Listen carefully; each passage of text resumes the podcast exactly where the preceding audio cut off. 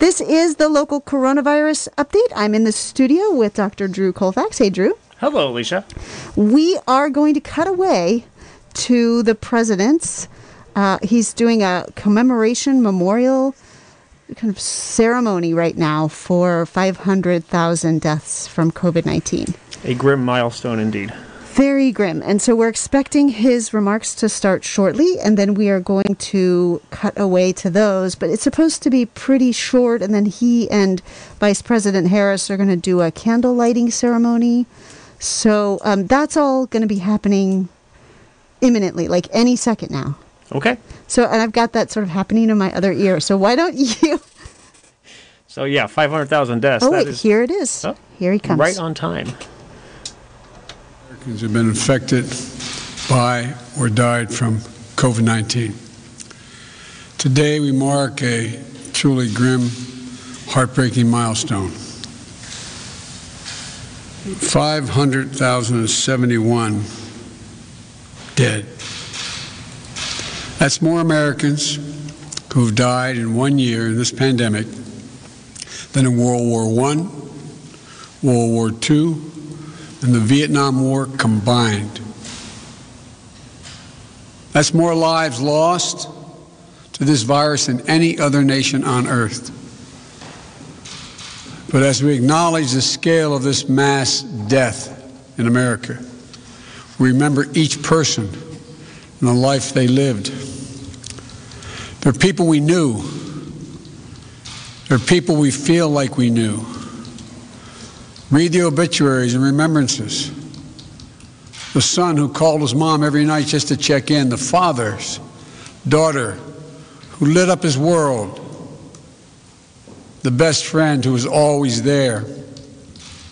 The nurse, the nurse and nurses, but the nurse who made her patients want to live. I was in just in Kalamazoo, Michigan, at the Pfizer vaccine manufacturing facility. There I met a man when I walked in whose father in law was dying of the virus. He was sad. I asked if I could call his father in law. He said his father in law was too sick to speak. But then he said, But could I pray for him? Could I pray for him?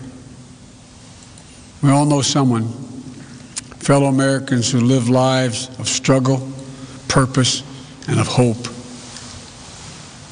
who talked late into the night about their dreams, who wore the uniform born to serve, who loved, played, and always offered a hand. We often hear people described as ordinary Americans. There's no such thing. There's nothing ordinary about them.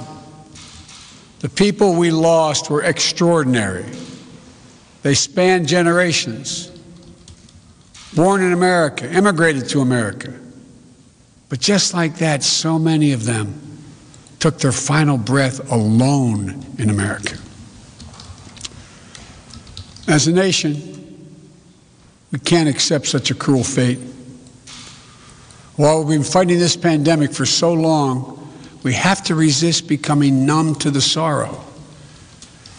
We have to resist viewing each life as a, as a statistic or a blur or on the news.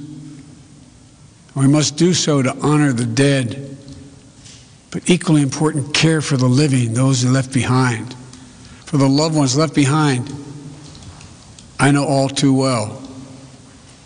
I know what it's like to not be there when it happens. I know what it's like when you are there, holding their hands. There's a look in your eye and they slip away. That black hole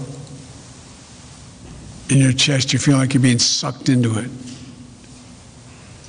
The survivor's remorse, the anger, the questions of faith in your soul. For some of you, it's been a year, a month, a week, a day, even an hour.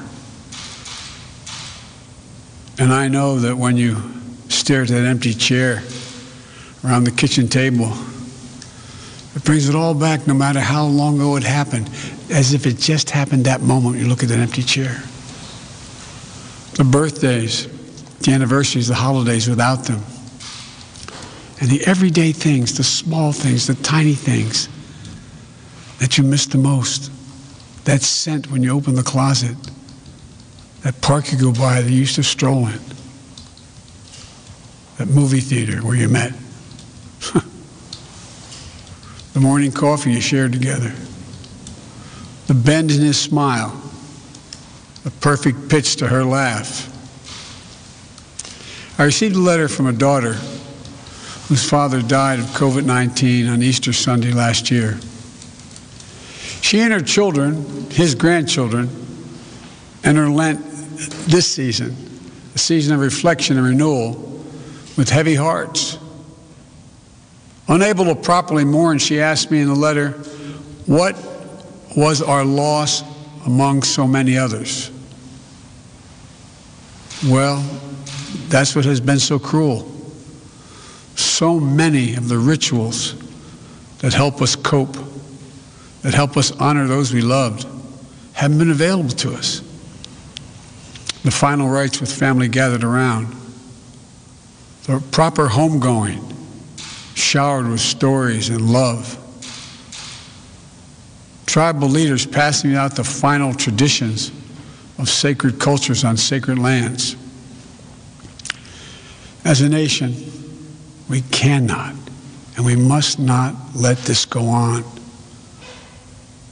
That's why the day before my inauguration, at the COVID 19 memorial, at the reflecting pool on the National Mall, I said, To heal, to heal, we must remember. I know it's hard. I promise you, I know it's hard. I remember. But that's how you heal. You have to remember. And it's also it's important to do that as a nation. For those who have lost loved ones, this is what I know. They're never truly gone. They'll always be part of your heart. I know this as well, and it seems unbelievable, but I promise you, the day will come when the memory of the loved one you lost will bring a smile to your lips before a tear to your eye. It will come, I promise you. My prayer for you, though, is that they will come sooner rather than later. And that's when you know you're going to be okay. You're going to be okay.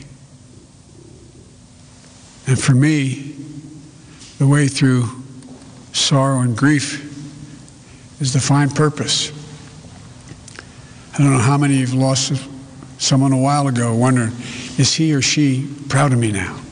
Is this what they want me to do? I know that's how I feel. And we can find purpose, purpose worthy of the lives they lived and worthy of the country we love. So today, I ask all Americans to remember. Remember those we lost and those who left behind.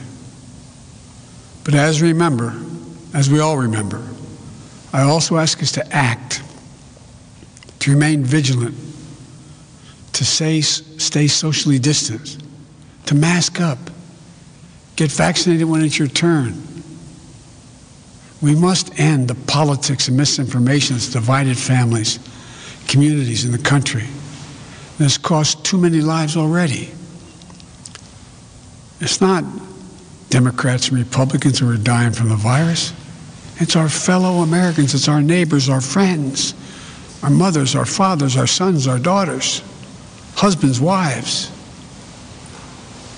We have to fight this together as one people, as the United States of America. That's the only way we're going to beat this virus, I promise you. The only way to spare more pain and more loss, the only way these millstones no longer mark our national mourning. These milestones, I should say, no, no longer mark our national mourning. Let this not be a story of how far we fell, but of how far we climb back up. We can do this. For in this year of profound loss, we've seen profound courage from all of you on the front lines. I know the stress, the trauma, the grief you carry but you give us hope You keep us going. You remind us that we do take care of our own, that we leave nobody behind. And while we've been humbled, we have never given up. We are America. We can and will do this. In just a few minutes, Jill and I, Kamala and Doug, will hold a moment of silence here in the White House, the people's house, your house. We ask you to join us, to remember so we can heal, to find purpose in the work ahead, to show that there is light in the darkness. This nation will smile again. This nation will know sunny days again. This nation will know joy again. And as we do, we'll remember each person we've lost, the lives they lived, the loved ones they left behind. We will get through this, I promise you. But my heart aches for you, those of you who are going through it right now. May God bless you all, particularly those who've lost someone. God bless you. That was President Biden speaking live just now at the White House. You are listening to live coverage from NPR News. All right, and this is Alicia Bales in the studio with Dr. Drew Colfax. This is our local coronavirus update time, so we thought it was appropriate. Not local, but certainly on topic. Yeah, I mean, 500,000 deaths nationwide. Yeah, it's, I mean, it's he referenced the as a point of comparison the wars. It's it's really the equivalent in the year that we've been dealing with this with two, uh, three fully loaded 747s crashing every single day for last year. That's that's that number. It's a number that is very hard for us to wrap our minds around because we don't generally think in terms of 500,000s of anything. But three three jumbo jets fully loaded with passengers going down every single day for last year. That's the toll. Um, and you know, it really he didn't he alluded to this not being a Republican or a Democratic. Um, disease, which obviously it's not. But let's be very clear our government failed us massively. We have suffered 20% of the world's fatalities from this pandemic, and a large proportion of those deaths result entirely from our government's failure to have an organized, coherent, science based, clear messaging uh, policy around this pandemic for the for the past year, really. I mean, we're, we're, we're getting there, but this is a colossal failure that has resulted in maybe not 500,000 deaths, but a substantial fraction could have been avoided. Preventable deaths. Yeah. And it should also be noted that when you take into account excess deaths, um, we're well over 500,000. Uh-huh. You know, we're up in the 700,000 range once you account for excess deaths in this country. Um, so it's it's worse than it even sounds when you're talking about it nationally. Wow. Well, what's an excess death? Well, we look at we look at mortality as a whole in the country, and we know kind of where we would expect it to be, um, given given our population and disease burden. I mean that, and it follows a very linear path. And over the last year, we've seen a major spike in deaths in excess of the 500,000 people who have succumbed to COVID. So, tracking the COVID deaths, we've gotten to 500,000, but but other people have died you know, from other causes that could have been avoided if they had received um, the mm-hmm. proper medical care. You know, if the healthcare system hadn't been burdened, if they hadn't been um, too nervous to seek attention in a timely manner for medical problems, and that that has led to excess mortality in this country. Got it. So, uh, not just uncounted COVID deaths, but also this cascading kind of consequences of COVID and the impact on our healthcare system and our lives. Yes. But, you know, grim, grim um, speech there by Biden and grim sort of number. I can say, however, having worked um, five shifts since our last show, that I did not diagnose a single person in the ER with COVID. That's phenomenal. Um, so things are improving. Um, at least anecdotally, um, in the department. It certainly is the impression of my colleagues in Ukiah that things are improving, and that's borne out in the numbers as well. Um, so, combination of partial immunity due to so many people having uh, contracted COVID in this county and the vaccine rollout going quite well in this county, um, and people still being very careful um, have resulted in a pretty significant downturn locally, which is Yeah, yeah, it just looks like the numbers are just dropping like a stone. Like Yeah. the grid, the, the little curve that we've been watching for this whole year is going straight down. it's it's going down about as quickly as a biologic curve can. Um, you know, we're still at numbers that are kind of in the early November, uh, late October range, but uh, it's certainly um, much much improved from six to eight weeks ago. So let's get to the numbers before we yammer on too much. Um, we are now um, approaching 4,000 deaths in this county, a bit, a bit Uh, no, shy. not 37. I'm, sorry, cases. Um, 3,786 uh, COVID confirmed cases. Um, our daily average has dropped finally. It's trending down. We had been sort of on a plateau, um, but now we're averaging about 16 a day, and our positivity is still pretty high at 7%. Um, but the numbers are improving, and the, the two week rolling average has resulted on, in, in only uh, 200 people or thereabouts, slightly under 200 people um, in isolation or quarantine in this county. Oh, is that is a huge change. significant improvement. Yeah. Yes. Yeah. Because we were up to 700 people. We were at 700 for a while. Um, so, and that, yeah, that just reflects, you know, everything that we have done so far, as well as I think the majority of people getting getting the memo, so to speak, and, and masking up and distancing and whatnot. So things are looking better locally. California is down 50% over seven days. Um, remarkable improvement. Hospitalization is down 40% um, in California uh, over the same time period, and 14% of Californians have received at least one vaccine. Our numbers locally are much higher. Uh, we are don't don't tell the state this, but we are doing quite well here in Mendocino County. Um, per public health, uh, public health has distributed and overseen the administration of about 15,000 vaccines.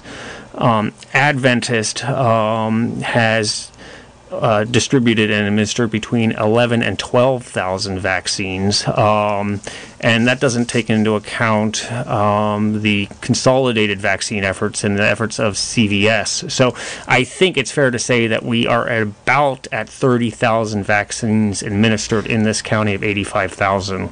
That's you know, it's a two-dose vaccine regimen, so Right, right, right. you know, it's somewhere between 15 and say 25,000 people that have been vaccinated, I suspect, um, which is you know much higher than any any other state certainly, um, and reflects really a lot of effort uh, of healthcare administrators, administrators and uh, caregivers in this county. So we're doing quite well in that regard. That's great. And vaccine efforts continue this week. I, I rounded up as much information as I could. Should we go ahead and announce that? Sure, and you know, I don't, I don't know if any of these or many of these are um, taking walk-ins. I think a lot of the, a lot of them require sign-ups, but we should at least get the word out there. Yeah, that um, that hey, if you hear your uh, if you hear an event coming closer to you, that you can take the time and sign up on the websites. That would be the time to do it. So, public health, uh, county administered vaccine events. There's a first dose event uh, on the 23rd, which is tomorrow, from one to three at the Mendocino High School gym. This is for people in all tiers of Phase One. 1A, sorry, as well as agricultural, food, and lodging workers. And you need to sign up at mendocinocounty.org. Uh, and there's a second dose clinic tomorrow as well at the Mendocino High School gym from 10 a.m. to 12:15 p.m. That's for people who got their first dose at the Mendocino High School gym on February 2nd, 2021. Uh, and they say leave the accessibility code blank when registering. Uh, but you do need to register uh, at mendocinocounty.org. Adventist says they have uh, three vaccine clinics coming up this week. One in Ukiah on Wednesday at the Alex Rorabaugh Center, one on the coast at CV Starr on Thursday, and one in Willits on Sunday. You got to sign up to be on their database to get an email from them telling you that it's time for you to come in, in to get your vaccine. Um, and you can find that link to sign up at Adventist Ukiah's Facebook page, or if somebody, if you if you know somebody who's computer literate, get them to do you a, a fave and, and get you signed up through the internet. And I believe they are also still pulling data from VaccinateMendo.com. Um, so I would I would sign up on both um, both. Uh, data banks uh, to maximize your chance of getting the call to get the jab. There's something called JotForm that now uh, people are using, uh, and and we're transitioning to MyTurn, which is the state administered website. It's also so clear. Yes, yeah. yes, but. Yeah. I mean, it will be clearer, and I I was told by Lucresha Renteria at MCC this morning that um, Vaccinate Mendo is going phasing away. away. Yeah, phasing out. So, uh, Anderson Valley is vaccinating uh, 230 second COVID doses this week, and they anticipate 100 to 200 first doses. They are waiting to hear if they can go down to 65 and older. Uh, so, if you are 65 and older and are not an Anderson Valley Health Center patient but live or work in the Valley or have not been seen in the last two years, you should register on their JotForm or call them at 895 34 seven seven. So that's a nice chunk that's coming into the valley here. It's yeah, it's not you know it's obviously not as many as we would like. It's certainly not as many as we could administer, um, but it is continuing to come into the to the county, which yep. is what we need. Well, as long then, as as long as the vaccine is being used up as fast as we get it. Um, that's my personal beef. It doesn't do any good sitting in a freezer anywhere. In a freezer with yeah. the possibility of thawing. Yeah. Anyway, then Mendocino Coast Clinics is having two vaccination clinics this week uh, on Tuesday and on Friday, and they're going to do a total of 800 doses this week. So the first, the the Tuesday clinic is an all first dose clinic. Uh, and the Friday clinic is a combination of first dose and second dose. So they want to get as many food service workers as possible in tomorrow's clinic. So if you're a food service worker, uh, they are going to be calling patients registered with them to schedule appointments. Make sure to answer your phones because Lucresha told me they have they have workers calling people 50 phone calls and nobody picks up. So uh, they are trying to figure out a more efficient way to reach people. Stay tuned for that. But uh, but there's going to be a lot of vaccines happening in in uh, on the coast this this week. So that's what I got for you. Good. All right. Other news. Um, I guess we should talk about our show. Oh yes, yes. Let's do it. We've been do doing that. this for a year now. We have. It's been such a joyful year. I I kind of feel like, and we have been discussing this off the air, um, that perhaps we should go to a once weekly format. And so we have come to the conclusion. it has been decided. it has been decided. It has been declared and decreed that the local coronavirus update with Dr. COVID um, will be Mondays at 3. From 3 to 4. From 3 to 4 if, if we can fill the hour. Yep. Yeah. So we're going to extend. We're not. It's not going to be any less time. We're still going to give you two 30 minute segments. They're just going to be at, at, the same time. back to back. Mondays from 3 to 4 o'clock. And we'll go back to our regularly scheduled programming on Wednesdays. Or we'll use it for urgent updates if needed. Yeah, and if things change, um, then our schedule will change as well. But right now, we're sort of in this slog of vaccine rollout, and there's not a lot of breaking COVID news. Um, I think we all know what we're dealing with at this point. Um, obviously, we're still getting a lot of questions from people, which is yeah. why I think the show serves a purpose locally. Um, but doing it twice weekly seems perhaps not necessary at the moment. Yeah. It, it may change. It may change um, when we forget how bad things were in December and January in California, and we start going out and we stop wearing our masks, and we see another surge in the end of April and early May as we start to see these British and South African strains take root here. Um, but hopefully not. Right, Hopefully, we're- we are vaccinating ourselves um, out of this uh, pandemic just fast enough, as long as we keep in mind that we are not there yet and keep doing what we need to do to keep ourselves safe. Yeah, so once a week reminder, Yes. but maybe on Wednesdays we can go back to our ordinary shelter in places. I mean, we're not out of the woods. We're not no, done not by any all. means, but there's still a great, you know, significant cons- cause for concern um, as we see these strains taking taking root in this country, and you know the vaccines don't work as well um, from what we can tell on these strains. Um, the FDA just today actually issued guidelines uh, for the pharmaceutical companies in terms of how they can uh, modify their vaccines to uh, treat these strains. And Interesting. the the really neat thing about these vaccines is they are very nimble, um, and so it's it's very well, it's relatively easy. Um, it's quick, let's say that, to um, tweak the um, RNA to code for the protein that these viruses have mutated to, um, and so that can be done probably in about six weeks. Um, getting it into full production might take a bit longer, but the FDA just today sort of gave those guidelines, and that at least is some clarity that was much needed by, by these companies. So, and the the vaccines seem to prevent the worst of illness, even in the the, uh, the new strains, right? Correct. Yes, they, they do seem to prevent um, people from getting acutely ill um, or you know critically ill or dying. The, the, it reduces the risk of that significantly, which is really the main thing that you want from a vaccine. But it means that um, or the the ability of these vaccine these strains to evade the vaccine means that they will continue to spread amongst us until we you know get a high enough immunity and high enough vaccine uptake. Well, um, something else weird happened last week, uh, and that is that we had an outbreak at a um, skilled nursing facility in Ukiah, the Mountain View uh, facility, and all the people who got sick had been vaccinated. Yeah. They'd all had their first dose. yeah. Um, and, and yet they still, we had, uh, the last count was 30, 23 uh, residents and seven staff.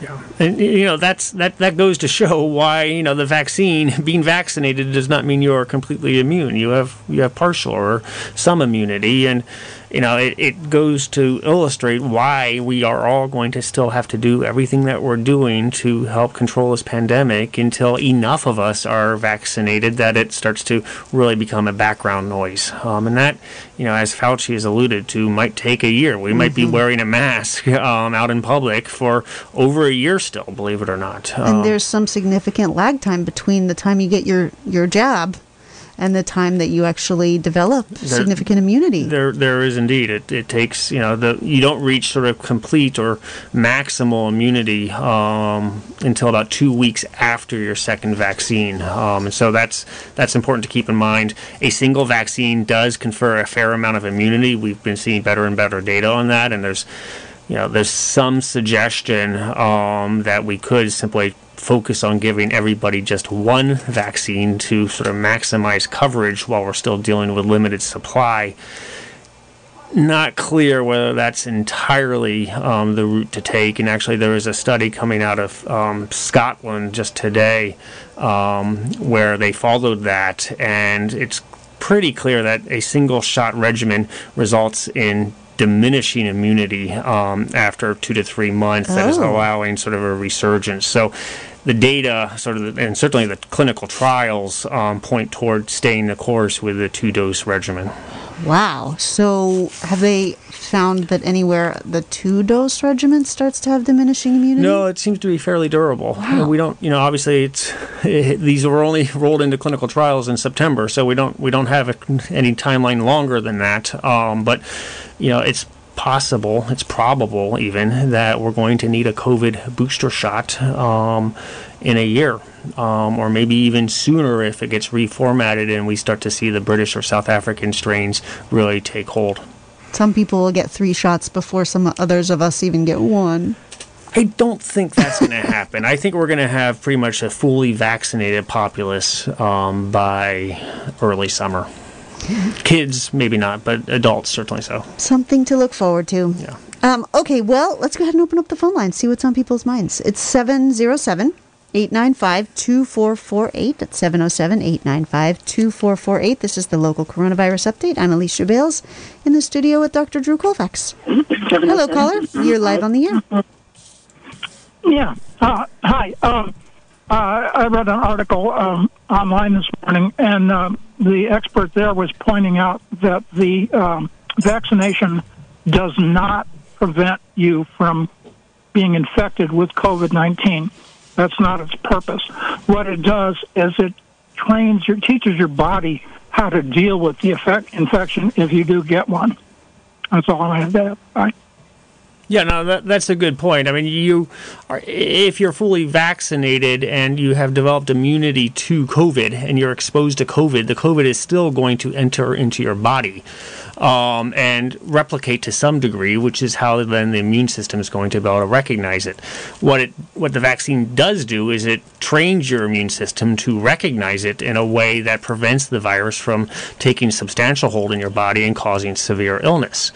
What we still don't know um, is whether it is whether the vaccine is sufficiently effective to prevent uh, you from transmitting um, COVID, or certainly whether you can transmit it asymptomatically if you're fully vaccinated. That data we just don't have yet. I suspect, um, and I've said this in the past, I suspect that we're going to find that there are some cases of people, you know, transmitting COVID asymptomatically if they're fully vaccinated, but that that um, occurrence, that incidence, is going to be markedly diminished by the vaccine. But it's a good point the caller makes.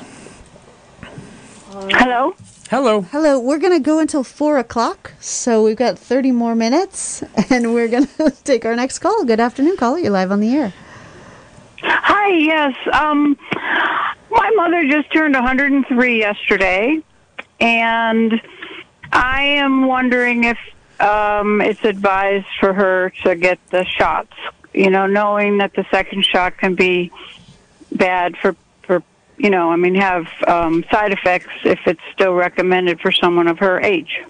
Uh, yes, it is. Um, and actually, to alleviate some of your concerns, uh, we are generally seen um, fewer side effects or fewer effects um, in the more elderly with the second dose of the vaccine. Um, and those effects, while perhaps unpleasant for some of us, um, are not dangerous. Whereas if your 103 year old mother were to get COVID, um, it would be a extremely dangerous condition for her. Um, and so the risk benefit analysis on this one uh, clearly points toward vaccination.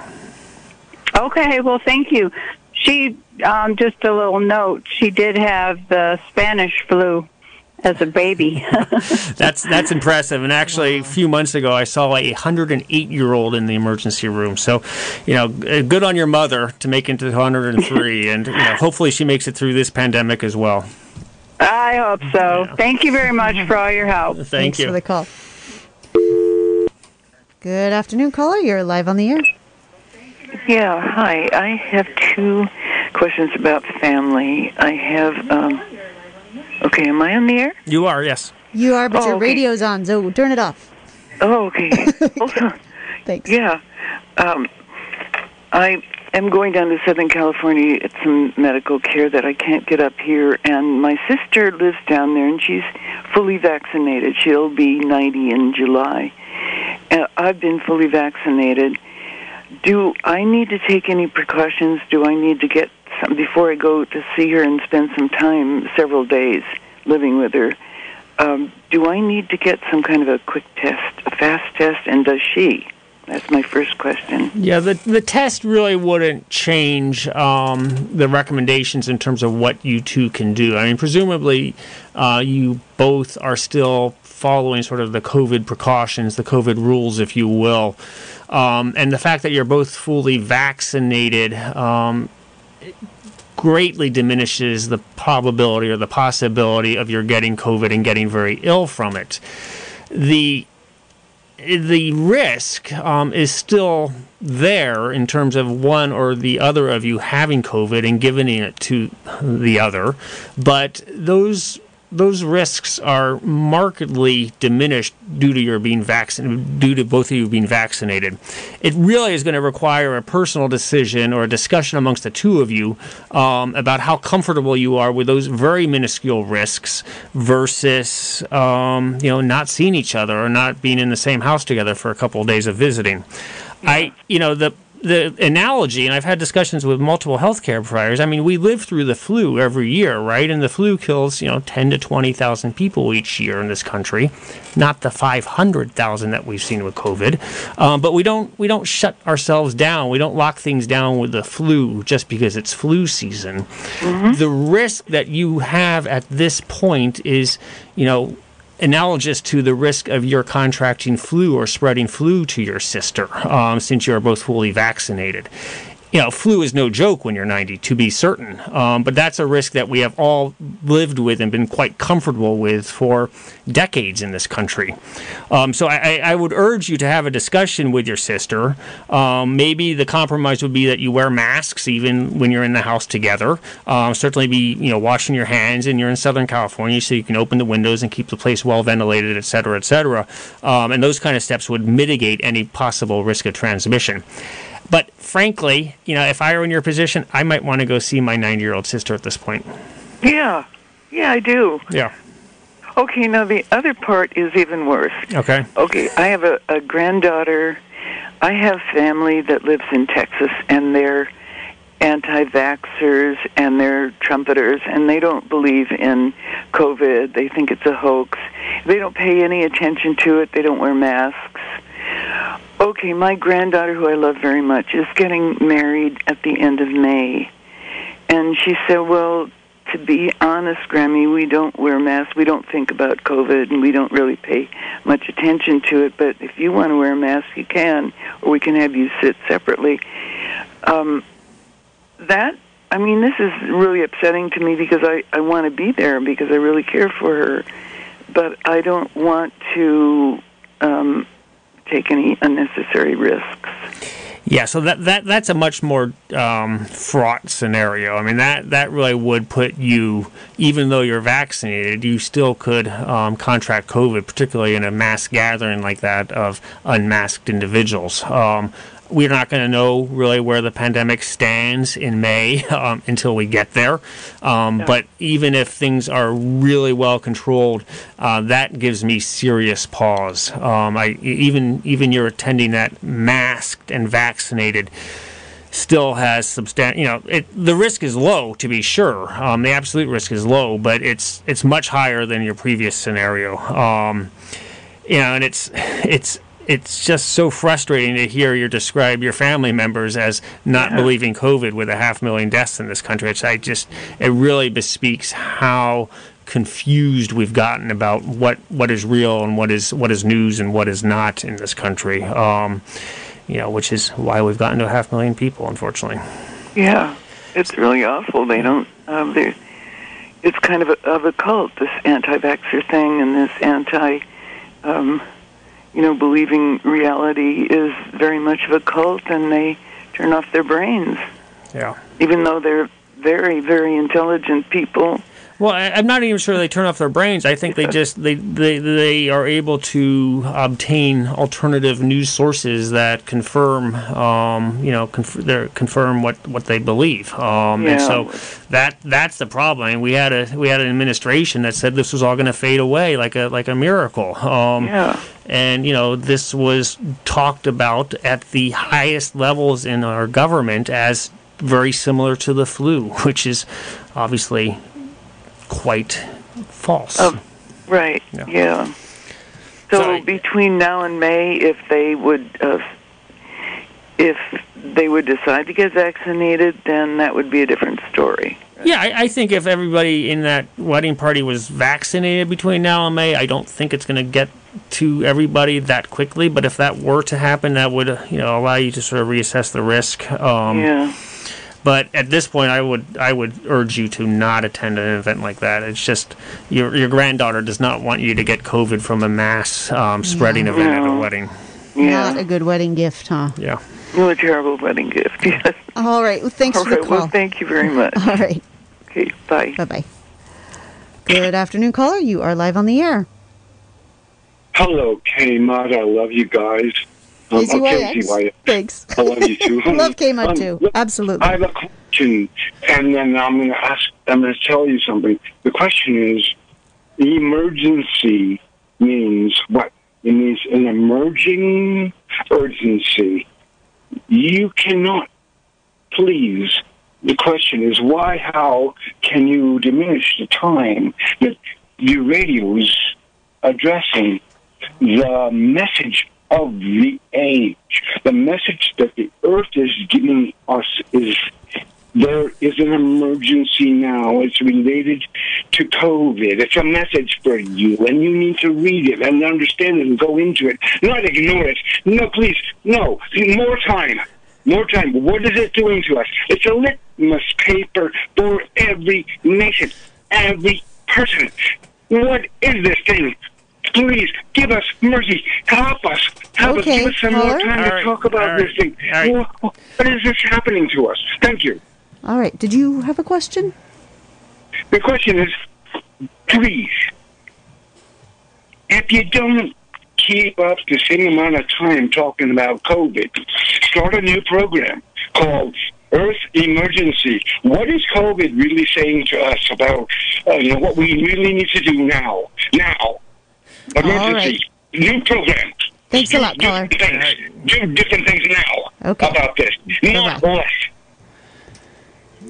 All right. Well, you know, he does make a good point in that you know our our increasing um, environmental strain on our planet and our increasing population pushing into animal populations is going to result in more and more frequent um, pandemics like this. That's that's the reality. That has been recognized for the last twenty to thirty years.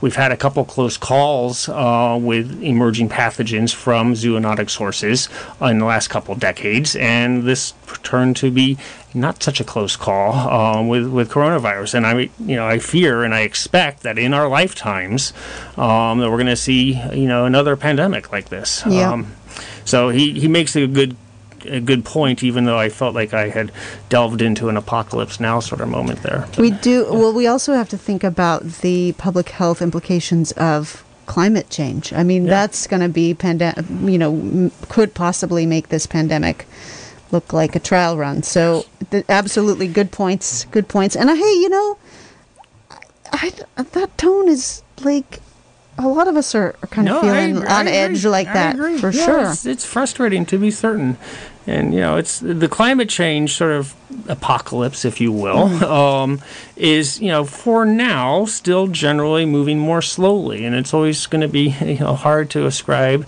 a freak weather event to climate change versus just a freak weather event, Mm-hmm. and there will continue to be, much like the previous caller's family in Texas, people who just won't believe the science. This is the local coronavirus update, our new and improved one hour version. We are now switching to Mondays from 3 to 4 for this program, and we're going to go back to a regular schedule on Wednesdays. I think we have another caller on the line. Caller, are you there? Yes, I am here. Hi, thanks for waiting. Um, not to turn the direction directly, but I guess I need to. I am concerned about. Um, I have two things. First of all, is the My Turn sign up. If I'm signed up, pardon me, if I'm signed, excuse me, signed up at the clinic in Boonville, if I'm on their list, do I need to still sign up on myturn.gov or c.gov? Uh, the answer to that, I believe, uh, with a fairly high degree of certainty, is no. Um, I don't think it would hurt to be signed up on as many different um, sites as possible. But if you're signed up with your local health center, um, they will contact you, knowing your age and whatever other information they requested, um, Right. when when your turn is up. Um, and Yeah, so, I, I, I understand that. I just wanted to know if we also needed to do the other, so that's good. no. Uh, the second question is when they do finish the 75 and up and go to 74 to 65, will they be doing that in descending ages? Will they start with the 74 year olds No, it'll down? it'll be in a block, and it it won't. And when they move down to 65 and up, um, it's not going to exclude the people over 75. So it's not going to be like you miss your opportunity at the age of 77, and now you have to wait until the end of the line again. Uh, they'll just they'll just move the um, age cutoff down to 65 and and contact people at that point. But they won't. Would they be picking the 65 year old before the 74 year old? No, That's my no, question. they will not. That they will not be doing it that way. Okay, so hopefully we'll go in order. Thank you very much. That's it for today. Thank All right. you. Good question. Bye now. Thanks. We have, before we take the next caller, we have an email question um, about treatment of the COVID vaccine side effects or effects, um, whether it's okay to take Tylenol or other medications, including ibuprofen or aspirin. All of those are fine, um, provided that you tolerate each or each and every one of those medications from previous experience. I generally, as a physician, recommend ibuprofen and Tylenol on an alternating regimen. Aspirin can be quite hard on the stomach, but if you have been tolerating full dose 325 aspirins for years, then that is certainly fine to take after the second dose of the vaccine. Yeah, a couple people have wondered that. Um, ready for another call? Sure. Caller, are you still there? I am. Hey, go ahead. It's your turn. Uh, all right. Hi, thank you. Um, since Mendocino's doing such a good job with its vaccinations, do you have any idea when they might get to the 60 to 65 year old population? If the, are they if they're going to continue to just work their way down the down the age group? I, we are super. I don't know if it's going to happen this week or next week. I I can say with some degree of certainty that we are very close because I know that the uh, local health centers have almost completely maxed out their 75 and plus uh, age population, um, and so we are really on the cusp of dropping it to 65.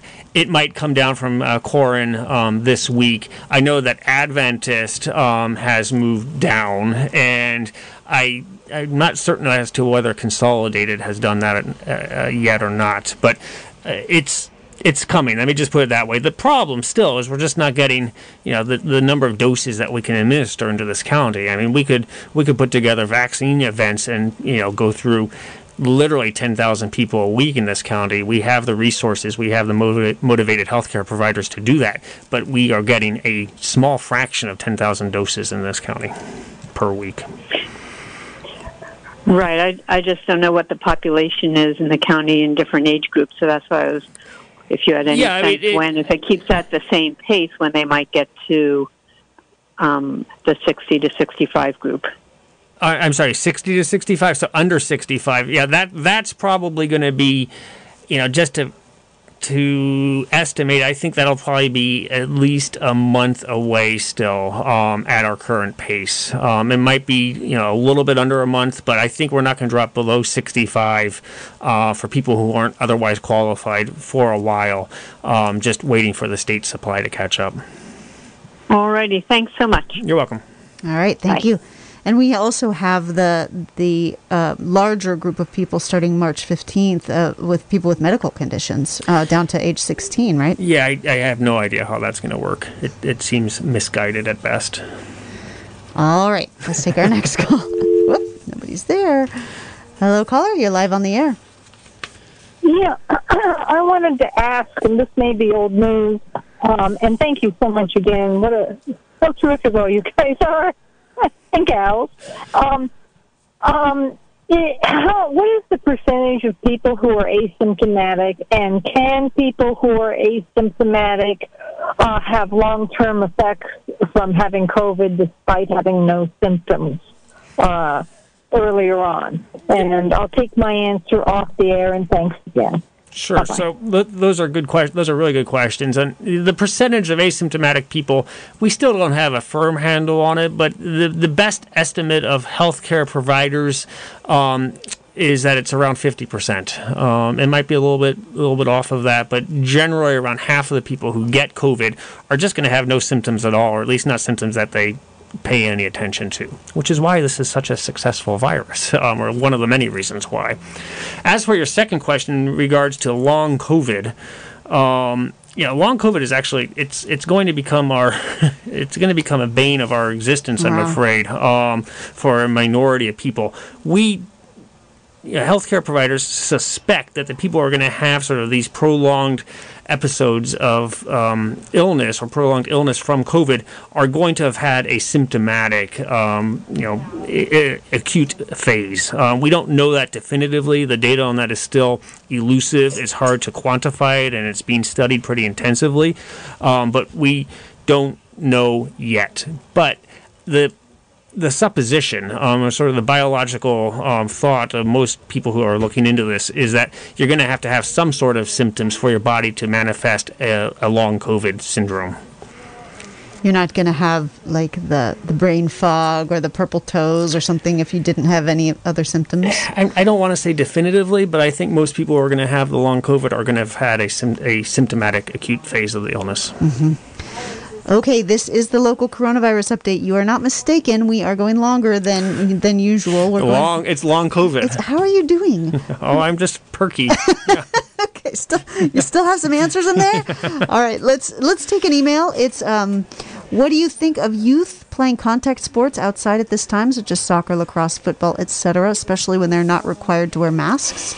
Well, you know, as a healthcare provider, I'm not a big fan of football. Um, but in general, as a COVID related question, I think outdoor activities, particularly amongst children or youth, is entirely um, justified. It's, it's not. Of course, completely risk free, um, but the sports themselves probably pose more of a healthcare risk than the risk of COVID transmission amongst people playing those sports. Um, Even so- if they bump into each other. even if they bump into each other, they're playing outdoors. Um, you can't obviously play sports wearing masks, and I understand that, but you're outdoors. You have transitory encounters on the field, if you will, um, and that's just not going to spread COVID. What happens on the sideline needs to be fairly well policed. Um, you know, you can't have people congregating or people need to slip masks on when they're on the sidelines. You can't have the locker room or any of those sort of indoor activities without you know COVID precautions. But outdoor sports, uh, I, I would greenlight that immediately. All right, we're going till 4 o'clock. The number here is 707 895 2448. That's 707 895 2448. We have another caller. Hello, caller. You're live on the air. Hello. Hello. Hi. Thank you for the program. Um, I am 75 years old and I have not been vaccinated. I have tried and tried to get signed up. I, I'm I, I belong to the uh, Coast Clinic and they have not called me. So my experience is that it is very different from what you are talking about. I have tried my best to get to get a vaccination and it still is not happening.